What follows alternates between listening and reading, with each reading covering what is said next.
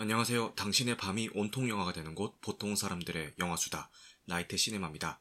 오늘은 실화를 바탕으로 한 두 작품 에어와 리바운드가 그리고 있는 과정과 결 오늘은 실화를 바탕으로 하고 있는 두 작품 에어와 리바운드가 그리고 있는 과정과 결과에 대해서 이야기해 보려고 하는데요.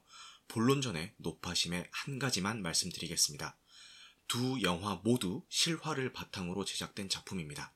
앞으로 이야기하게 될 내용은 영화에서 그리고 있는 것들에 대한 것이지 실존 인물이나 단체에 관한 이야기는 아님을 밝혀드립니다.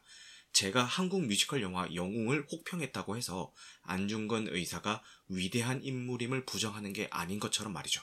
그럼 본론으로 들어가 볼까요? 우선 에어와 리바운드 두 영화는 실화라는 사전 정보가 없다면은 아무리 영화라지만 이게 말이 되냐라는 소리가 나올 법한 영화보다 더 극적인 실화를 바탕으로 하고 있습니다. 에어에서는 에어 조던이라는 브랜드의 성공 신화를 그리고 있고 리바운드에서는 부산 중앙고등학교의 농구부의 2012년 제37회 대한농구협회장기 전국대회 당시의 기적을 그리고 있죠. 하지만 그 과정을 다루는 면에 있어서는 극명한 차이점을 보입니다. 많은 분들이 이 영화를 농구 영화라고 말씀하시던데 저는 농구 영화보다는 마케터에 대한 영화라고 생각을 했고요. 에어 조던이라는 신발 브랜드를 어떻게 성공시킬지에 대한 마케팅 과정에 대한 이야기입니다.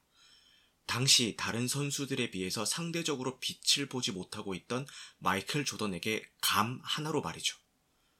실제로는 여러 가지 분석과 고민들이 있었겠지만 영화에서는 맷 데이먼이 연기한 소니 바카로라는 인물의 감으로 모든 것이 진행되는 것처럼 묘사됩니다. 그 감 하나를 믿고 이례적인 금액을 투자하는 한편 업계의 관례도 깨버리는 설정을 하기도 하고 업계의 관례도 깨버리는 결정을 하기도 하고 심지어 NBA 규정에 맞지 않는 디자인에 대한 벌금까지 감수하며 일을 진행하는 것으로 나옵니다. 게다가 나이키와 마이클 조던의 계약 성공에 결정적인 영향을 주는 것은 다른 그 무엇도 아닌 마이클 조던 어머니의 인센티브 딜이죠. 물론 마케팅에 있어서 고정관념을 깨는 과감한 도전이 중요하다는 것은 압니다. 하지만 영화에서 그리고 있는 그 과정은 다소 무모하게 느껴지며 나아가서는 뭐 아니면 도식의 도박처럼 느껴지기도 합니다. 특히 규정 따위는 벌금을 내고 어기면 되지라는 식의 전개는 당혹스럽기까지 하였습니다. 영화 속 인물들은 서로 엉키고 부딪히면서 불화와 좌절을 겪습니다. 하지만 이러한 실패를 그냥 실패로 끝내버리지 않고 자기 반성과 노력을 통해서 결국 다시 일어서는 인물들의 이야기입니다. 저는 영화 속 대사로도 나오는 가짜 실패라는 단어에서 많은 것을 느꼈는데요. 내가 지금 느끼는 실패가 길게 봤을 때도 실패일 뿐인지 아니면 성공으로 가는 과정일 뿐인지는 나 스스로 하기에 달렸다는 생각이 들었습니다. 성공도 마찬가지입니다. 지금 느끼고 있는 성공이 길게 봤을 때는 결국 성공으로 남을 것인지 아니면 또 다른 실패로 가는 과정인 것인지에 대해서 말이죠.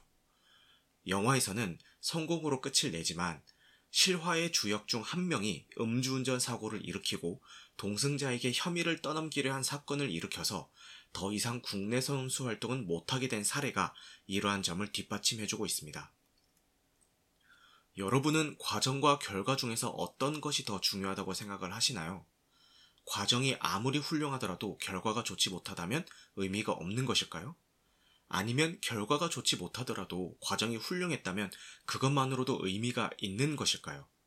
여기에 대한 대답은 사람마다의 성장 환경이나 가치관에 따라서 갈릴 수 있을 것 같은데요.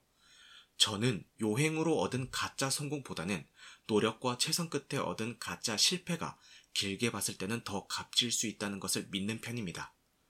어쩌다 운이 좋아서 얻어 걸린 성공이 본인 실력으로 일궈낸 것인 줄 본인 실력으로 일궈낸 것인 줄 착각하고 그 과정을 반복하다가 결국은 본전도 못 잡게 된다는 흔하디 흔한 사례들도 있는 것처럼요.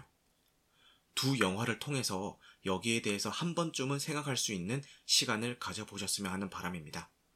지금까지의 내용과 다른 생각을 가지고 가신 분이 지금까지의 내용과 다른 생각을 가지고 계신 분이 계신다면 당신, 당신 생각이 맞습니다.